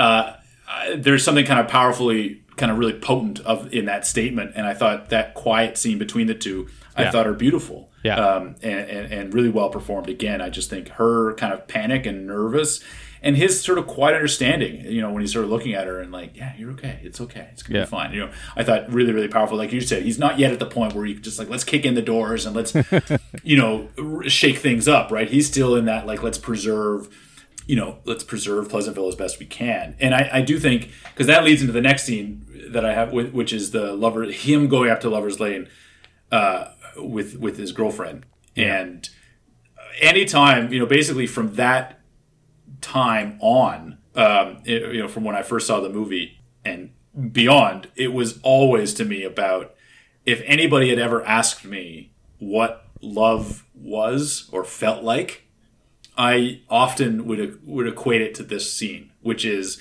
transitioning from color, sorry, from black and white to color.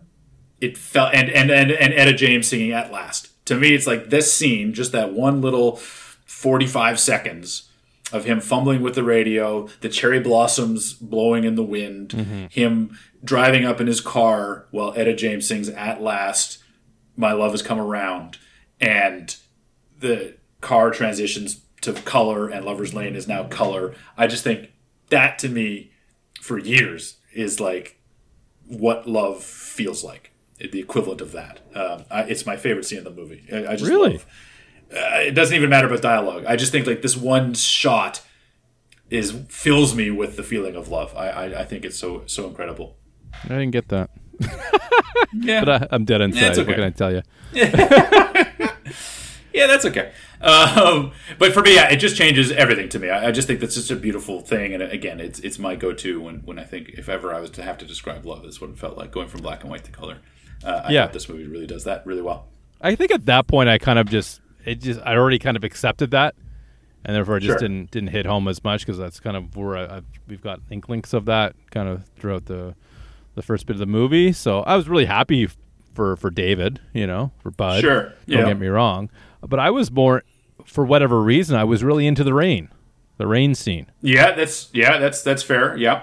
I don't I don't know what it was, but I think I think at that point the music starts to get in there a little bit uh, to kind of take us to a new level, and I just thought it was just I don't know, it's something about that scene uh, with the rain. Yeah, no, it's a great scene. Do you want to talk a little bit about the score?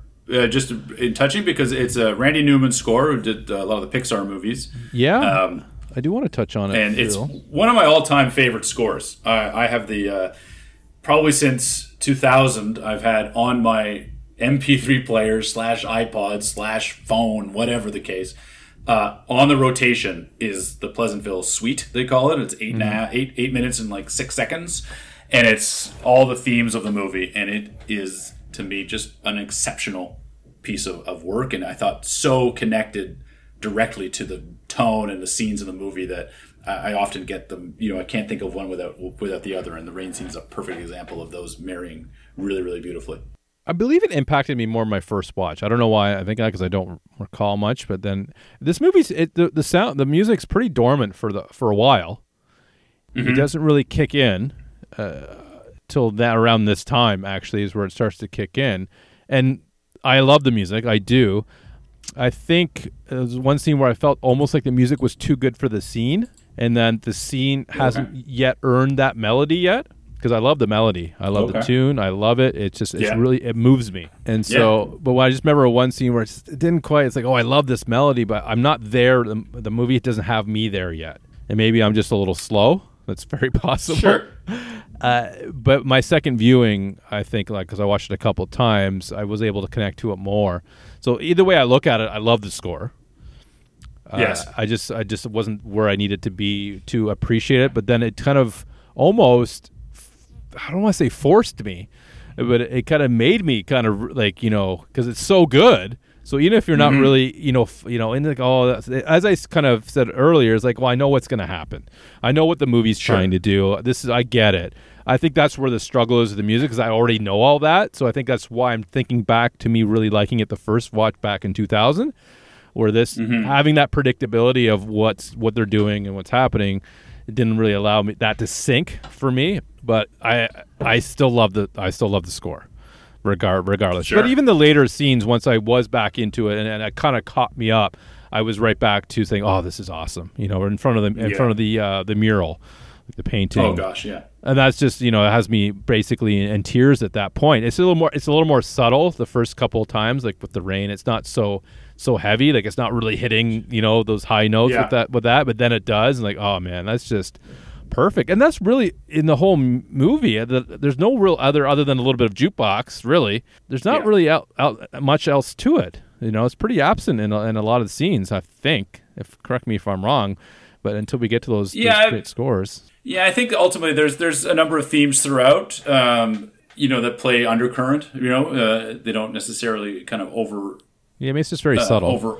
Yeah, I mean, ultimately that's what you hope for a score, right? And then when you get to the rousing moments of like the rain scene or the mural scene and things like that, right? You have an opportunity to kind of showcase and and and frankly manipulate the audience with the score and with the pieces all kind of coming together. So I do think that it's probably there more than you think it is, but it's the fact that you don't think it is is probably a good a good thing, right? Like mm-hmm. 'cause Like because it's, it's not about the score; it's just about an accenting. You know, you want to accent the the scenes with Yeah. it, and I thought that's what this I thought does. But when it hits, I just think it's absolutely beautiful. And then, you know, the rain leads to you know Tobey. They kind of steal uh, John Lindley, uh, who shot the movie. Who's we've talked a little bit about because he shot. Um, he worked with Phil Alden Robinson. Um, so he, he also he shot the Sum of All Fears, uh, which we've talked about in our archives, and a very kind of talented, excuse me, a very talented uh, cinematographer. Again, if you're looking at this movie, it just looks just beautiful. Um, Yes. Again, the, you know, he shot Field of Dreams, and he's basically worked with Phil Alden Robinson a lot. Um, just gorgeous, gorgeous shots, and the way it's presented. And as I said, that that at last sequence up at Lovers Lane, it really does it for me all the time. So Uh, but that scene, he, t- he jokes about how he kind of ripped off the Shawshank Redemption with the overhead, um, Tobey standing in the rain, arms outstretched, and the, and the crane Uh-huh. up, you know, so forth. Um, he kind of ripped that off from from uh, Shawshank. Uh, he was saying, but um, Oh, it takes Big Man to which. I, coincidentally, when I first saw the movie, that's exactly I thought. Well, that's like the Shawshank shot. Um, you can Oh, watch the trailer if you haven't seen the movie because you can you can sort of see it. It's, Okay. it's pretty much identical. But the rain kind of leads to like you were saying earlier, like William H Macy. Now he comes home and Meal's not ready for him. He doesn't know what to do with himself. He's like you said, right? The world has not affected him yet. You know, he's kind of blindly going by. He and JT Walsh, whom we, we talked a little bit about with A Few Good Men, uh, as Markinson, who's so good in everything he does. Um, you know, uh, as playing the kind of mayor of the town. Now all of a sudden it's affecting them. You know, his meal wasn't ready. Can you believe it? The rain, you know, we're soaking and uh, right. There's all this sort of stuff that we've kind of predis- predisp- predisposed. The the men get taken care of, and what you know what's happening. And I thought that's a great scene and very low angle shots of like the sort of the the the patriarchy kind of controlling the strings. You know, certainly. Uh, you know, a, a fight that, that still rages today. You know, uh, ultimately, you know, um, but I thought again, a really kind of a, a fascinating kind of scene where you're throwing all the men into a stupor, and, and, and that great line of, uh, you know, thank goodness we're in a bowling alley. you know, but I think about like it's a this is a bunch of men kind of getting together to make decisions based, you know, for everybody else, and I kind of think, well, sadly, this is this is the way many many decisions are made, even still. You know, Uh, you know what they're missing. You know they're what they who they needed for that little rally. Al Bundy. yeah, they- no, ma'am. No man. Yeah. If it ended with a Woe Bundy, that'd be fantastic. But I, I, I do I think again the editing and uh, we just touched on cinematography. It, it, do- it does a good job at, uh, to get us to where we need to be, and then uh, you know, and I think Macy. I mean, I love I love those scenes where he, Yeah. he he's like. You know, repeating himself, and he doesn't know what to do, and that, and that's fantastic. It's just, it's, it's, it's Yeah. just perfectly, perfectly executed, script wise and performance wise uh, and everything that he does. And you know, and he's really not in it a lot up to this up until this point. Really, you know, he's he shows No. up here and there, but this is really we're his, this is Yeah. his, this is his time. This is his character. And now it doesn't he doesn't transform at this point in time. That's that's obviously later. But this is where he is affected, and it's his world now, and they're they're talking about that, and we really see the true colors, if you will, of the mayor. And I mean, his job is to keep order. I mean, that's the job of a mayor, right? Is to keep order For sure. of the town, and he's trying to do that. And you know, and no one. And again, one of the big themes of this movie, it's again glaring, is people fear change. Uh, and it's, it's a it's a big issue, and it's it'll always be an issue. That's never change a little bit, tweak here and there, but ultimately, I don't really see that going away anytime soon. Unfortunately, um, even if we don't realize it, it's an unconscious thing that we we, we have to deal with uh, in our everyday lives. So, uh, it's again, this is very It's- theme heavy heavy movie. Yeah, it's very relevant. I mean, ultimately, that's you know that's why uh, Jeff Daniels doesn't can't leave his job in some ways, right? It's like I don't, you know, he's like I want to change, but he doesn't know how to, right? Yeah. And, and obviously, all of the white men in the in the bowling alley are struggling to hold on to the thing. And I like this movie doesn't really set up a bad guy, you know, because again, you can kind of appreciate where a JT Walsh and a Bill Macy are coming from, right? Which Yeah. is to say, this is the way it's been done. Yeah. It certainly benefits us, you know, this structure, Yeah. right? Like my wife Why has food ready for me after a long day at work. Why change it? Mm-hmm. Uh, despite the fact that it represses everybody around them, Mm-hmm. you know, and again, I don't think that that's conscious entirely. And they have that great scene soon after where, where Macy is, is kind of compelling Betty to go to this meeting, right? Like the, Yeah. this, you know, oh, you can just put on some makeup; it'll go away, honey. It'll, don't worry about it; it'll go away. And she just sort of defiantly says, like, I don't want it to, right? Like, I, again, I've seen things now; I don't want to go back. She does a great job right there too. That's very Um, So good. yeah, and uh, She's so good. and he tries to put he, he tries to put his foot down. But again, It doesn't work, but yes, it doesn't work because that's not his character either, right? That's- Exactly. so he's not that kind of angry. You know, he's like, no, it's he's just he's used to routine. He's a, he's just a guy Yeah. who has a routine, for better for worse. And this and now he doesn't know, and he, that look on his face at several occasions where he doesn't know what to do. He's completely bl- he's blank, right? He's like Yeah. got this am- complete ambivalence of uh, well, what I don't know what, and and that's why Bill Macy is perfect casting Yeah. because his face can do that uh, Yeah. rather easily. you know, there it's like his natural default, and, and not because he's he's a blank actor. He's just that in command where he can give you that kind of performance, and I, I think he's perfect, and that's a great example of why. You know, the first movie I saw him in was Fargo. Oh, absolutely, yeah, absolutely. Where he plays that kind of vacant kind of guy, a Uh, Just bit. bumbling. And oh my god, Yeah. it was it was hilarious. It was a great movie. Oh, But he's so good. He's so good. Uh, but yeah, that gets And- us right right right in the mix of it now, where really things are, are really kind of escalating. I guess you'd say, right? Between now, you really kind of get that sense of of divide between well, which is kind of weird. You know, you know the colorids, or you know, which Yeah. I- this is the point. This is where I, I don't think this part was necessary, and I'll kind of want your your opinion. Where uh, uh, where there's place, there's shops, you know, and it says no no Yep. coloreds, right?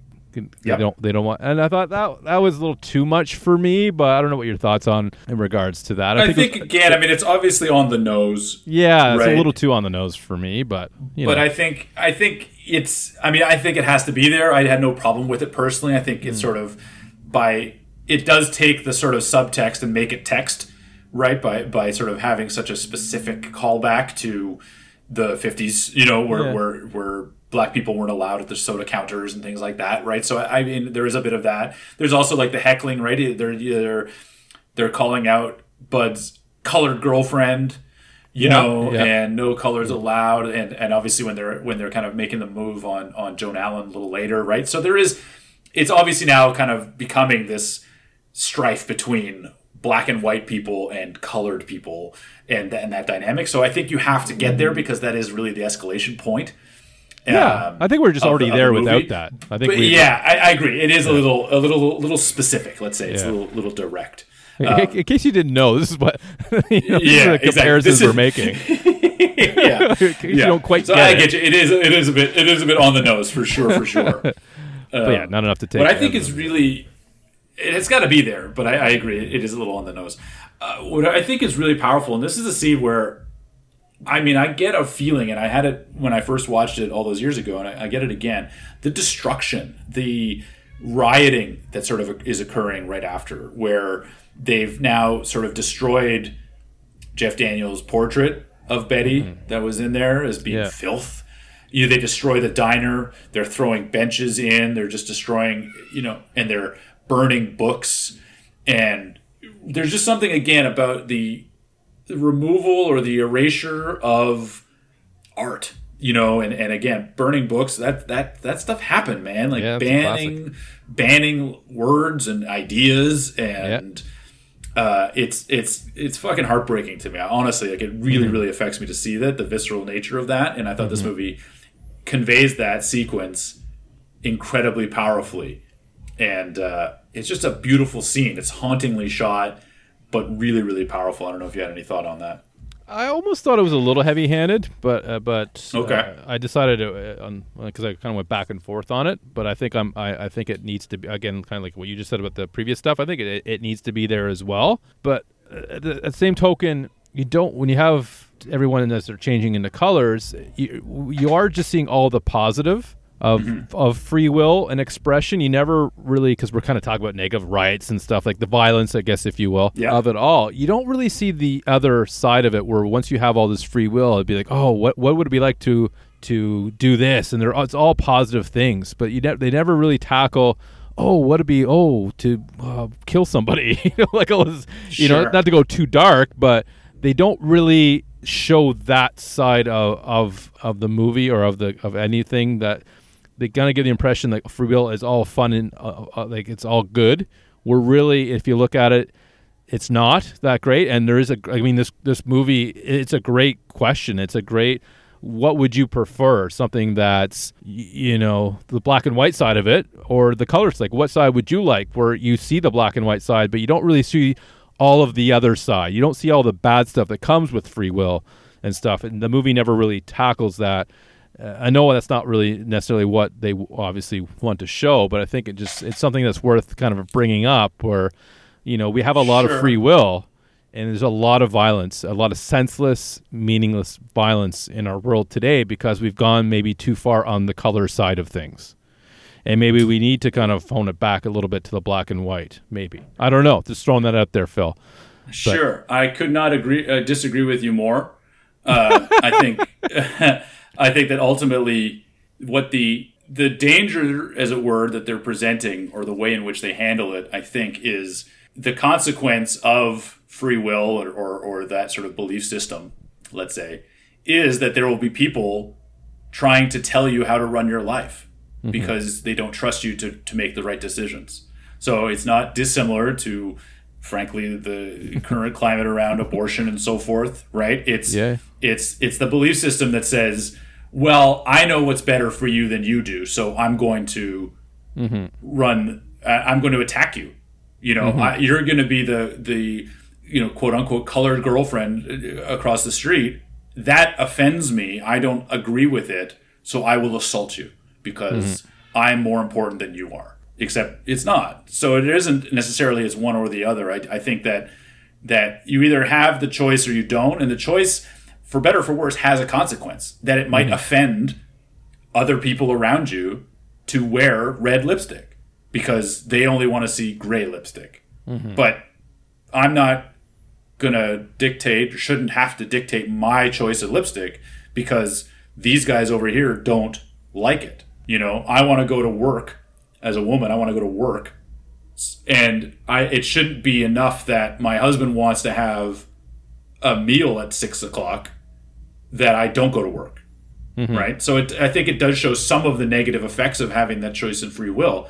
It's that the negative effects are presented from the other side that says, don't have it. I, mm-hmm. I don't allow you to. I take it back. And I think that that is far more criminal than I mean people choose to kill people obviously that's not good I'm not advocating that it's not a plot that this movie needs to touch on I don't think yeah. like it's obviously not a piece of the of the puzzle and mm-hmm. free will I mean, there's a lot of reasons why people kill people, right? And, and, the sort of the violence that happens. But I think a lot of that is the, I mean, ultimately, this movie presents it as the black and whites are enacting the violence against the quote unquote colored people mm-hmm. because they don't agree with them.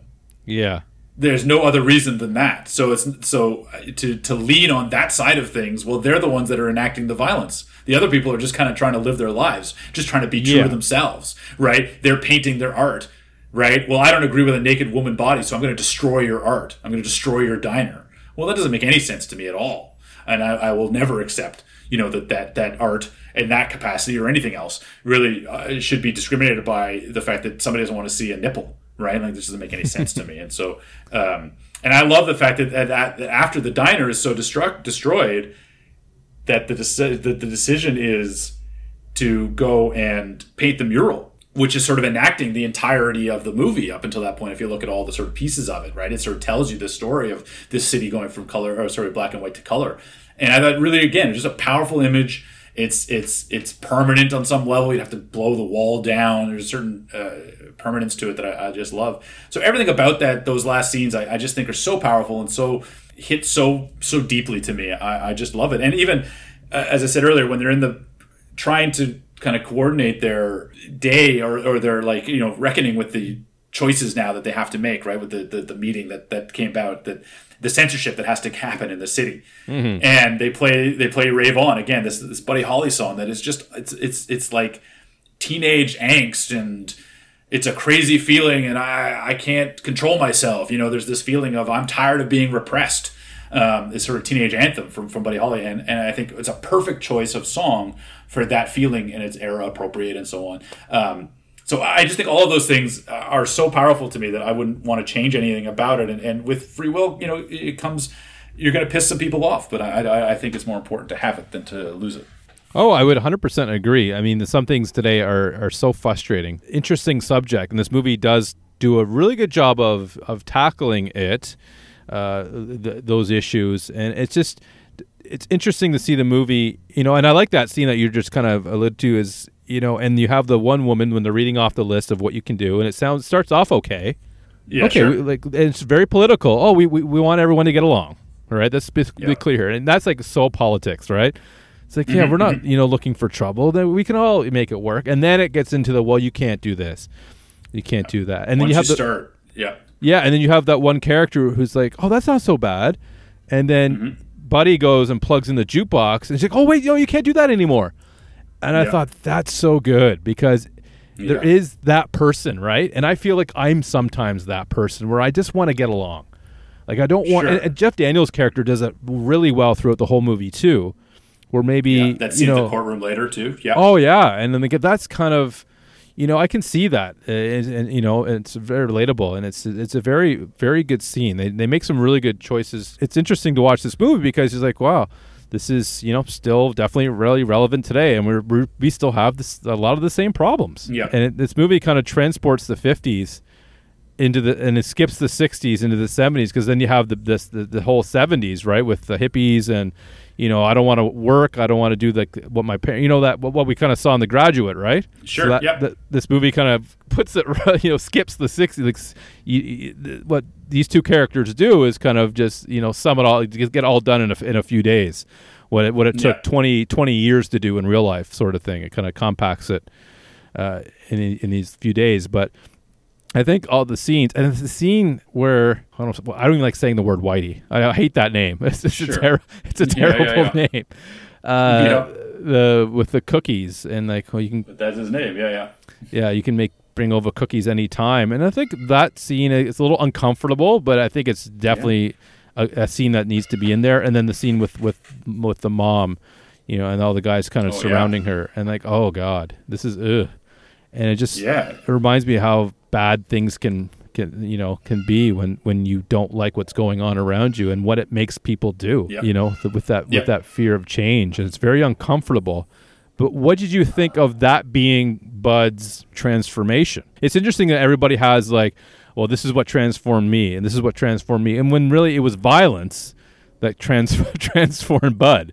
Now I know there's more to it than just the violence, but I just want to see what you what your thoughts around of his transformation. Yeah, I liked I liked it, and I, I thought to the same point. I thought it, it was a little less and maybe impactful, right? Like there's something about um, the way in which others sort of experience it that you kind of go like, oh, I see it, right? Certainly, Joan Allen is a key example, right, where you learn to sort of not be repressed and so forth. I think that Tobey, the way that that sort of interprets, you know, not just the violence. I don't know that the violence is is the thing itself, but rather the ability to maybe let Pleasantville go because violence, you know, up until that point has like never been physically. I, I mean, I'm trying to remember the movie, but I don't remember there being any physical altercation prior to that.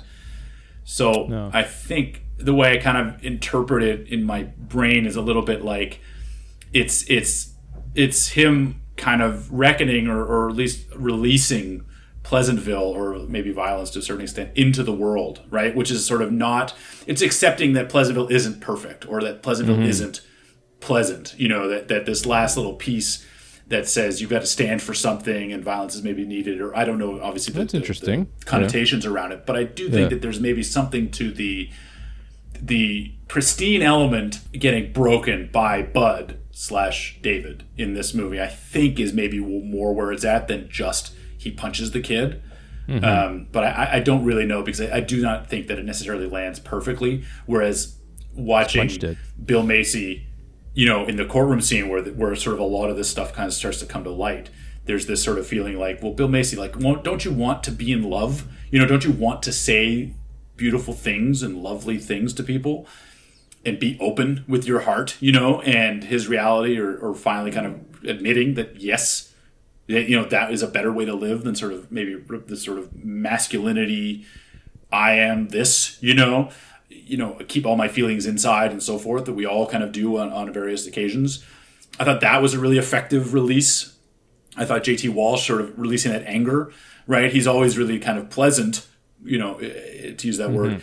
You know, when he's even at the bowling alley talking to to Bill Macy and like the the shirt with the ironing, you know, the uh, the iron on and and uh, you know the stain and so forth. Where he's kind of like, you know, well, things always used to win. You always used to, you know, like always really kind of kind of positive tones and and Tobey kind of pressing him to say like you want to punch me or you want to scream you know and he's like you're damn right and then he gets to to kind of you know convert as it were and obviously Betty Sue who's you know the trick was you know it's not sex right sex is what she used to do you know it's sort of like accepting like oh actually I'm more interested maybe a little bit in this when she denies Skip you know like I, I want to read this book like I'm, Yeah. I'm, I'm, I'm, I'm trying you know, it's not necessarily turning away from promiscuity. I think it's just sort of realizing like I have a value more than my body, you know, and maybe Yeah. and maybe that's sort of how she gets to sort of turn her color. And so I think the way in which they kind of unfold, particularly at the end, I thought was really effective. And they do have that Jeff Daniels scene where he's talking about like, well, you know, maybe just tell me what colors I can use and I'll paint them differently, right?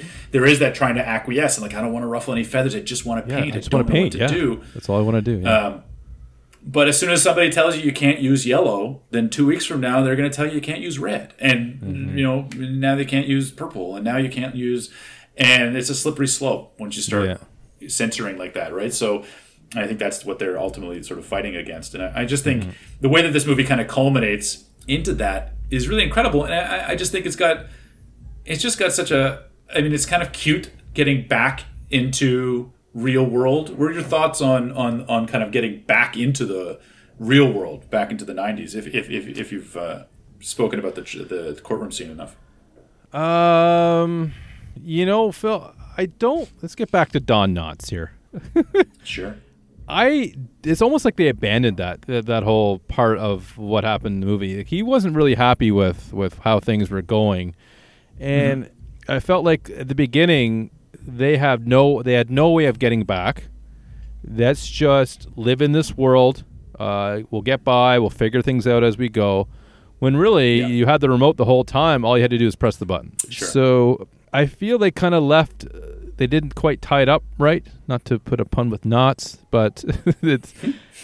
and all of a sudden, it's just I can get back right now. It's no problem. I just press this on the way back, and then Don seems fine with everything. So I think it's almost like they just Yeah. abandoned abandoned it.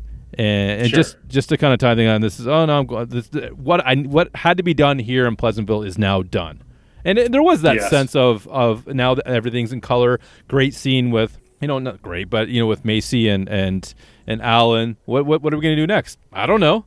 You know, it's kind of like the, graduate at the end. It's like I don't know what we're gonna Yeah, that's, do that's the last line of the movie. I think that's the Yeah, That's the that's I think the, it the is. best. But bef- before that, I just want to because I have a couple things to say about that one. But in terms of the the '90s bit and him going back and sort of the scene with his mom or anything like that, was Well, there anything scene. about that that sort of stuck out? Yeah, yeah. No, I, I like that scene because that uh, uh, uh, that part is all tying in really nice because his his mother is a single mother and she's meeting someone who's younger than her and she's I'm supposed to have the car I'm supposed to have this and he's just explaining basically what he's just experienced and saying no it's not like that it doesn't have to be like that it's not what it's about so that that itself if you if you're more regards that of get Don Knotts involved here but uh, that aside, I thought that was a, a great uh, scene and very, very touching and very relative, uh, like re, you know, relevant to what the movie was trying to do in the first place. Yeah, I think that, that, I think up. that's yeah, I think that, that that's what how I interpret it too is like Yeah. this is the first quiet moment he's had with his real mother,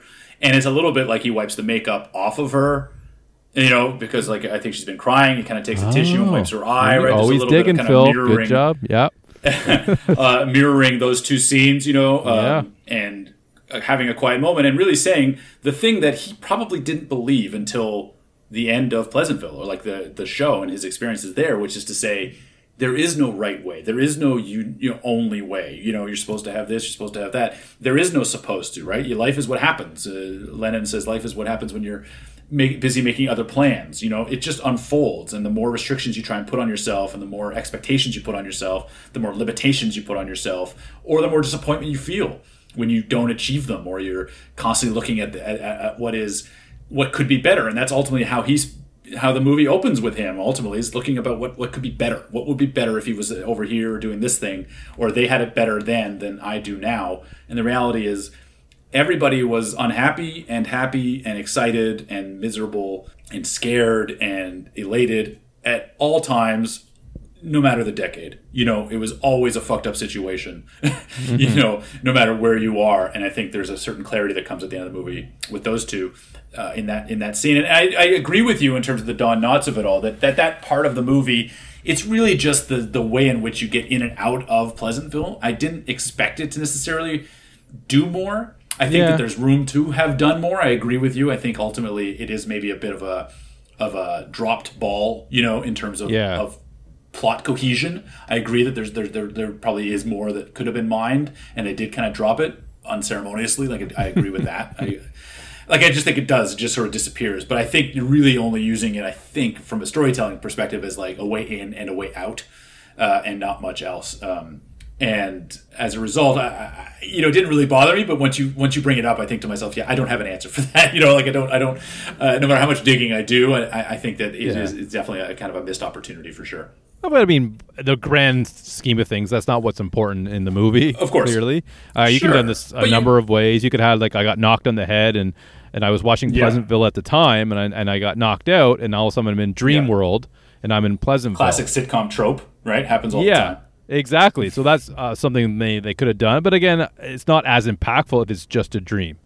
I think, and Yes. that's that's the risk. Would have been doing it that way, where this way I think opens up more to to the impact. I just think they didn't know kind of how to you know tie it up at the end there. So it's like eh, Yeah. whatever. I don't. I think I think we I did think that's probably the truth. Yeah, they probably didn't know how, and they just skipped it.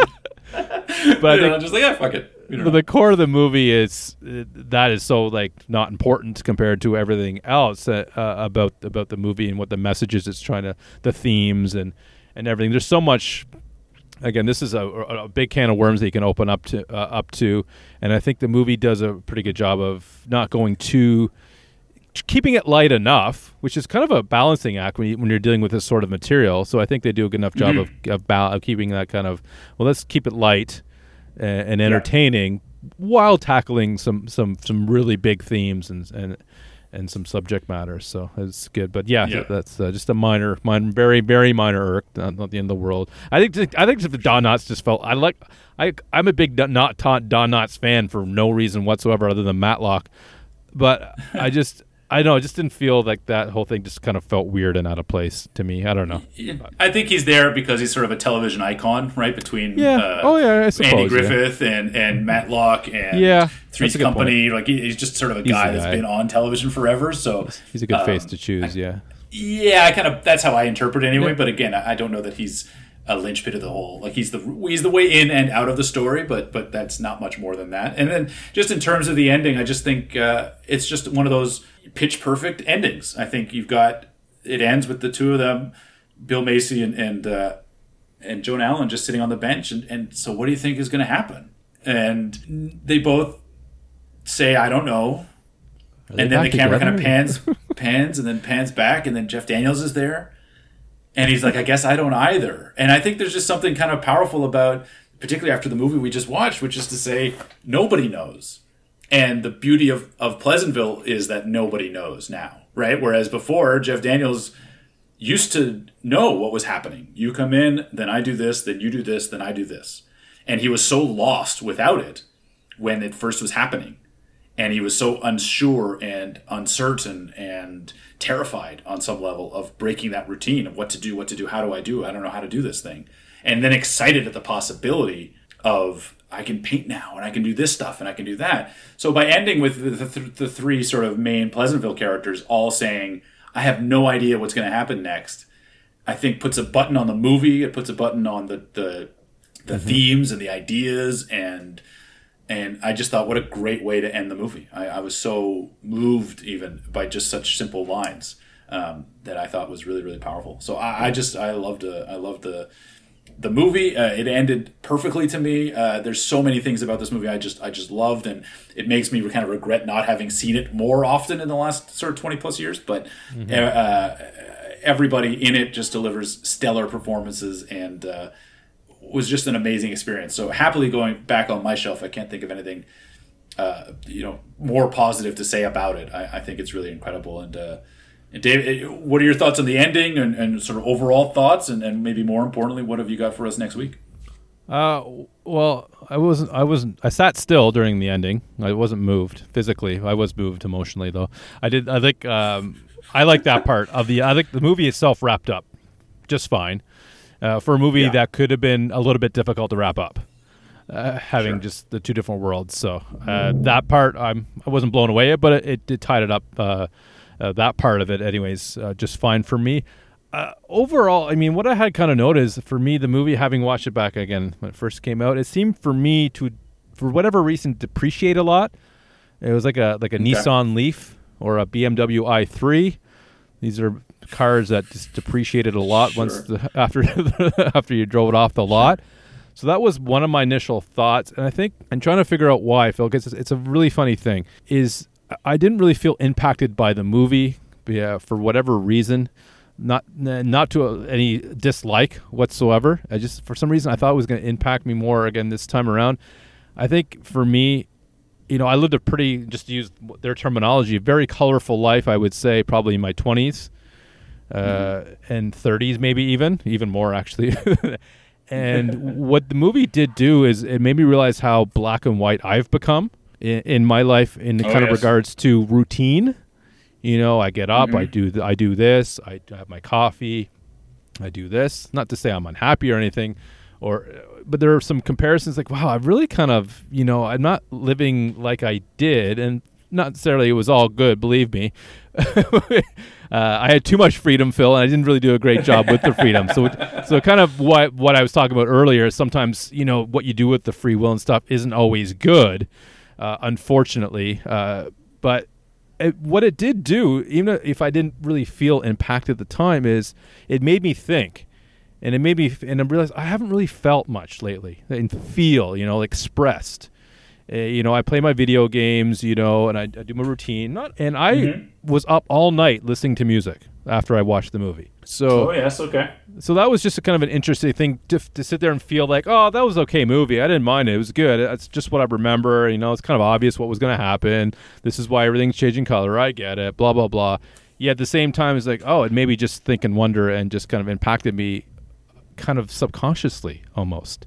Mm. So it's, it was an Interesting. interesting, yeah, it was an interesting experience, and I was literally listening to music all night, like uh, uh, like you know how I like the uh, instrumental music, you know, like piano music, things like that, things that really make you feel and express and and things like that. So it was quite an interesting experience overall. This, the movie itself, again, I think there's a lot of good things, uh, choices the movie does. I think it's one of those movies that is a must watch. You have to watch this movie. It's just almost in a category of its own. The idea, the director, the writer, the, everything is just fantastic kind of world to bring to to the table and what they did with it you know i know we've talked about before of oh this is such a great idea or like the kid or you know oh such a great but the ex but the execution isn't there Yeah. and, and they missed some- idea. Now this isn't a perfect movie, but I can definitely see where you're coming from, and why you why you like the movie so much, and why you wish you'd kind of watched it watched it more is because it does those things. You just, it does it makes good choices of what it does with each of the characters, and then you combine that with such a great cast, and like, well, that's that's fantastic. Good choices, good cast. So all in all, it's a good movie. I just don't know if I would watch it again. Like I've got, I don't know. It's a tough. It, this one was a tough read for me, Phil. To be perfectly honest with you, it was it was a good movie. It just didn't move me like I thought it was going to move me. So maybe that's just. Okay. Uh, it's a must watch. There's no argument. That that there is no argument of. But uh, those are more or less my final thoughts. Again, it's a it's a it's a, movie that uh, you know it still sinks in too. There's a lot lot to take in with the movie as well. So for next week, we're kind of gonna go not far from when where when Pleasantville took place, I guess. Uh, we're going to 1960, and you kind of teased it earlier in our episode. Here is uh, Swiss Family Robinson. I believe it's a Disney film. Wow, that is a Disney film that I have never seen. Oh wow! Uh, yeah, I've never seen it, so I'm looking forward to the to the watch, and uh, we'll get this episode out on time, folks. Uh, thanks for listening.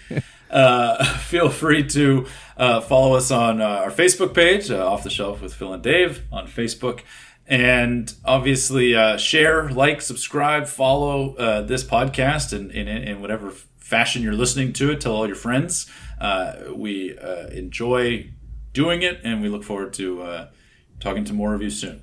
Uh, for now, we'll see you next week.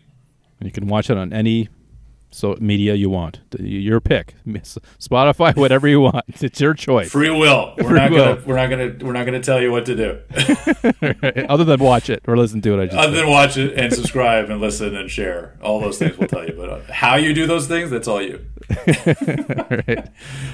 Good night, folks. Good night.